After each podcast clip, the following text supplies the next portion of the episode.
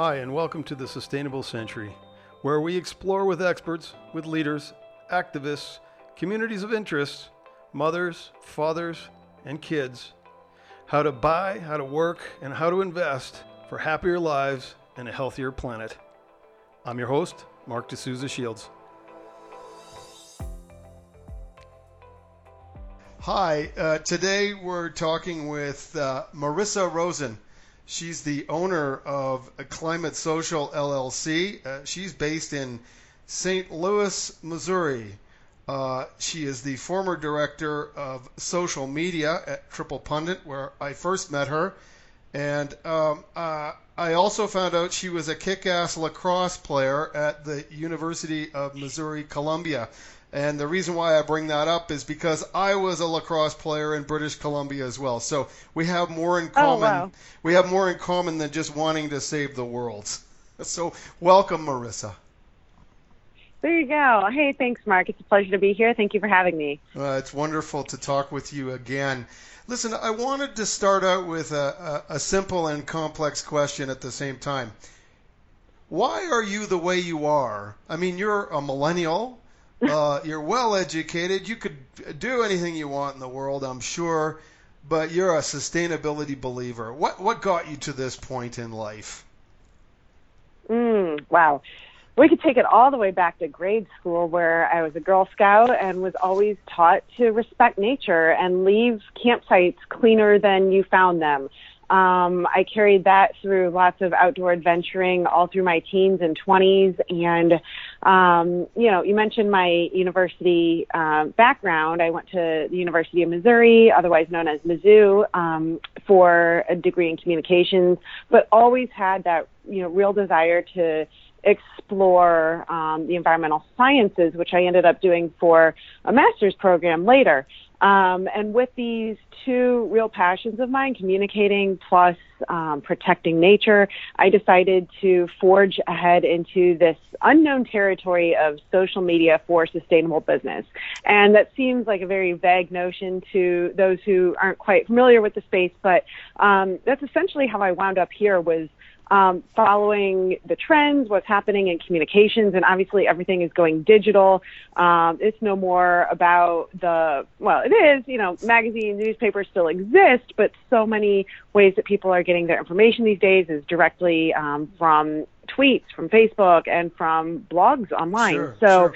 I found myself in this space and have been doing this sort of work for about the past 5 or 6 years. No, fantastic. Just another quick follow-up to that, and we'll get to this intersection of sustainability and social media in a minute, because that's a juicy topic we want to explore. But I wanted to ask you, what do people from your university past think and say about you, because you're not following the conventional path? That's right. I don't work in an office 9 to 5, and I haven't necessarily started out on this path right after undergrad. It took me several years to wind up where I'm at now. I don't know what they say about me, but while my path was unconventional, I also think it's, in a way, the new conventional. I think millennials, particularly those that are a few years younger than me, are kind of doing this path now, maybe not starting out in their career straight out of undergrad, but traveling for a few years, exploring a couple different career paths, and then finally winding up on a trajectory where they're going to move forward.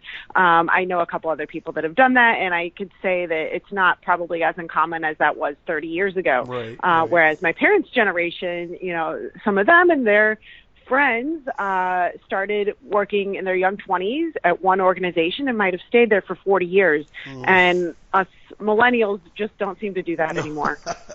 Well, let's get back to the stuff that you do. You recently started Climate Social LLC, and I know from your past you're one of these social media type star people. Tell me a little bit about this, what you call the intersection of sustainability and social media. That's what I do, and that's why I founded Climate Social LLC. After working with several organizations as a contractor, doing this sort of work, using the tools of Facebook, Twitter, LinkedIn, Instagram, to build community, to network both personally and for my clients, to spread the messages of their campaigns and their work they're doing. I found that I just really loved working in this space, and it's unique. There are a lot of agencies out there that are doing advertising or social media in one aspect or another, and there are a lot of researchers, think tanks, companies, NGOs, nonprofits, you name it, that are focused on environmental or social or economic sustainability. But there aren't too many people I found who really do what I do and speak the language and know how to use the tools that are where, you know, the modern tech is at right now. How people are getting their information and sharing their information is on these social platforms. And it's a great way to raise awareness of an organization or for an individual to highlight themselves and their achievements. I find it particularly interesting that many more progressive companies these days have a really outspoken CEO or a figurehead who seems to be like the, you know, the cheerleader for their company. And that might be, you know, for instance, Paul Polman. Everybody knows him from Unilever. He's well known and liked in the public space when he goes speaking at conferences around the world, but he's also well respected on Twitter and has a real voice and a real following. And every time I find a Unilever product in a store, I think of him, and I think of his sustainability messaging. That's fantastic. Yeah, it's true. I wanted to ask you, and this is something that, you know, I find quite a challenge in my work, is it's okay and it's easy to talk to the converted or talk to your colleagues or talk to people who already believe in all things sustainable. With all the noise that's out there in the digital world, how do you get the sustainability voice out? What are some of the ways, as you mentioned, you can build community and including people that aren't necessarily converts? Sure. That's a really great question. And especially in this sort of political climate where we're in, it seems like everything is either black or white, you know, left or right, and all your beliefs must fall into one category. That's just the tone of the environment we're in right now. But when it comes to social media, I think speaking to real people, you can always find a way, whether it's on social or in real life, to connect to somebody, whether it's about the weather outside or the slogan on the shirt they're wearing, or, you know, whatever it is, there's always a way to find and bridge the gap and start a conversation with folks. So you can translate that over to social media too. And what I always say is you got to remember that social media is not a one-way street. It's not just a place for people to shout their message into the wide open space. It's a place to cultivate relationships. I mean, come on, Mark, that's how we met, right? We met on Twitter through our sharing of the same sort of articles and talking in the same space. And yes, it's possible to make friends in the 280-character platform of Twitter. But it's finding those folks who are talking about the topics that might lead into the news or the product that I want to promote, finding hashtags, following them, seeing what people are otherwise sharing and promoting, and then linking in with them. And whether that's a like so that they'll look at my profile, or if it's giving them a comment or giving them a retweet, they will then see that came from me or from my client work that I'm doing, and then look at us and wonder what we're talking about. Hopefully then maybe giving a look to our website or reading an article that I will share with them. You know, whatever that way is, I find that while it's a little bit different than reaching out and shaking somebody's hand at a networking event, it's sort of the same thing. It's kind of the way that we network on social media now. Yeah, and I guess there's a big difference. I know I look at my teenage kids, and they're so much more social, I guess,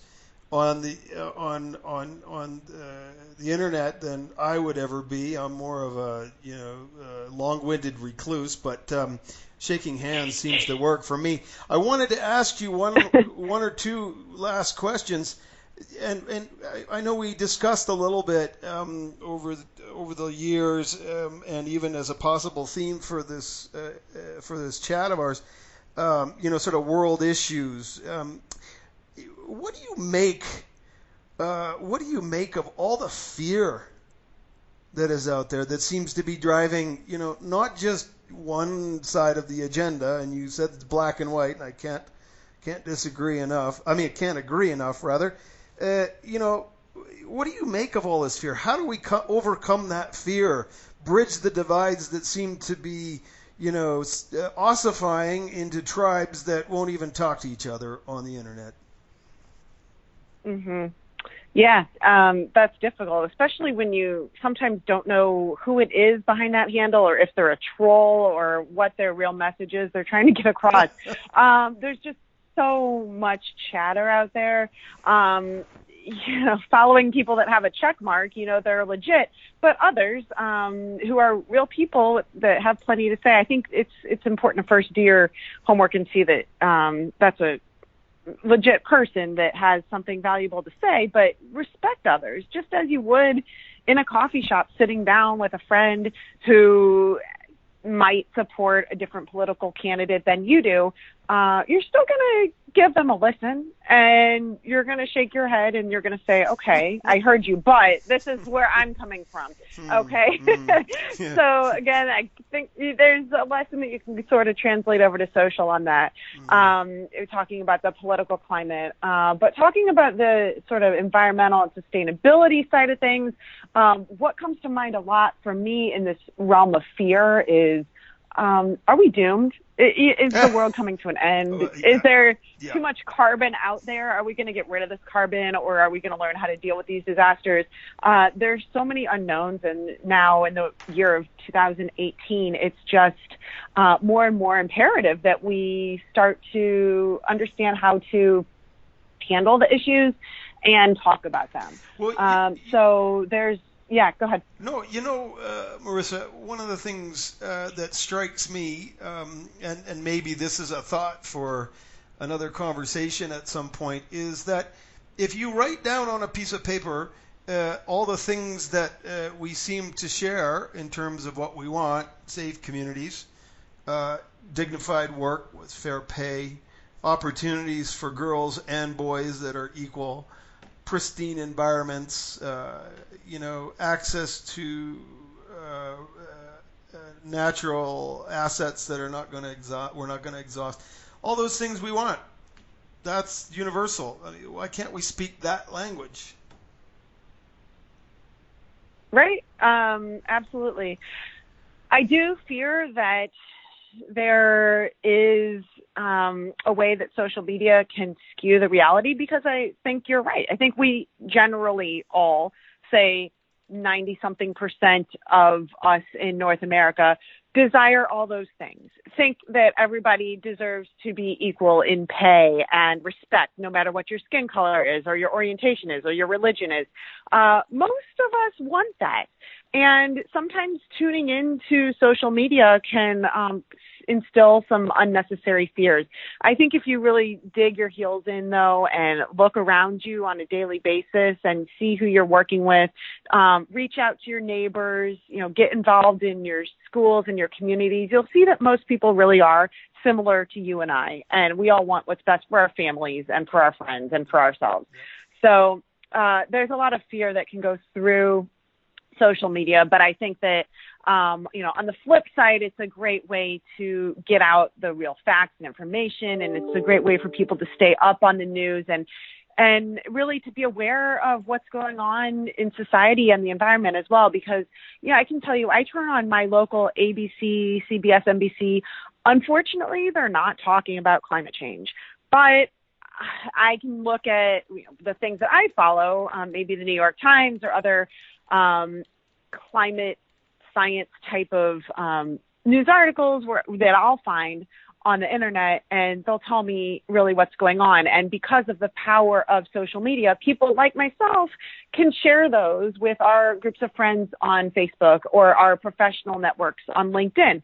And those folks, they're people that I know, but they may or may not be aware of climate issues or have an inkling to care about sustainability. But I believe that by putting this gentle messaging out there myself as an advocate for such things, that, you know, bit by bit, I can start to at least raise awareness and hopefully garner some attention and support from people who aren't getting it through mainstream media. Right. Well, listen, this has been wonderful. And one of the things your words are reminding me of is the whole nature, the changing nature of how we're doing business, moving towards a more collaborative society. It makes me think the boys should sit down a bit more and pay attention to the way women do business, and I think it's a lot better in terms of collaboration. But we'll leave that conversation for another time, I hope. Marissa, it's been wonderful. You've inspired me to think of 5 or 6 different things that I think are important. I thank you so much for taking the time. Thank you. Take care. I'm Marc de Sousa-Shields, host of The Sustainable Century. Thanks for listening. I hope you liked it. If you did, I encourage you to check out the Sustainable Century blog at thesustainablecentury.net. Remember to click like in all the right places. Better yet, pass the blog or pass the pod along. And remember, it's up to you, it's up to us to make this a happier and healthier world.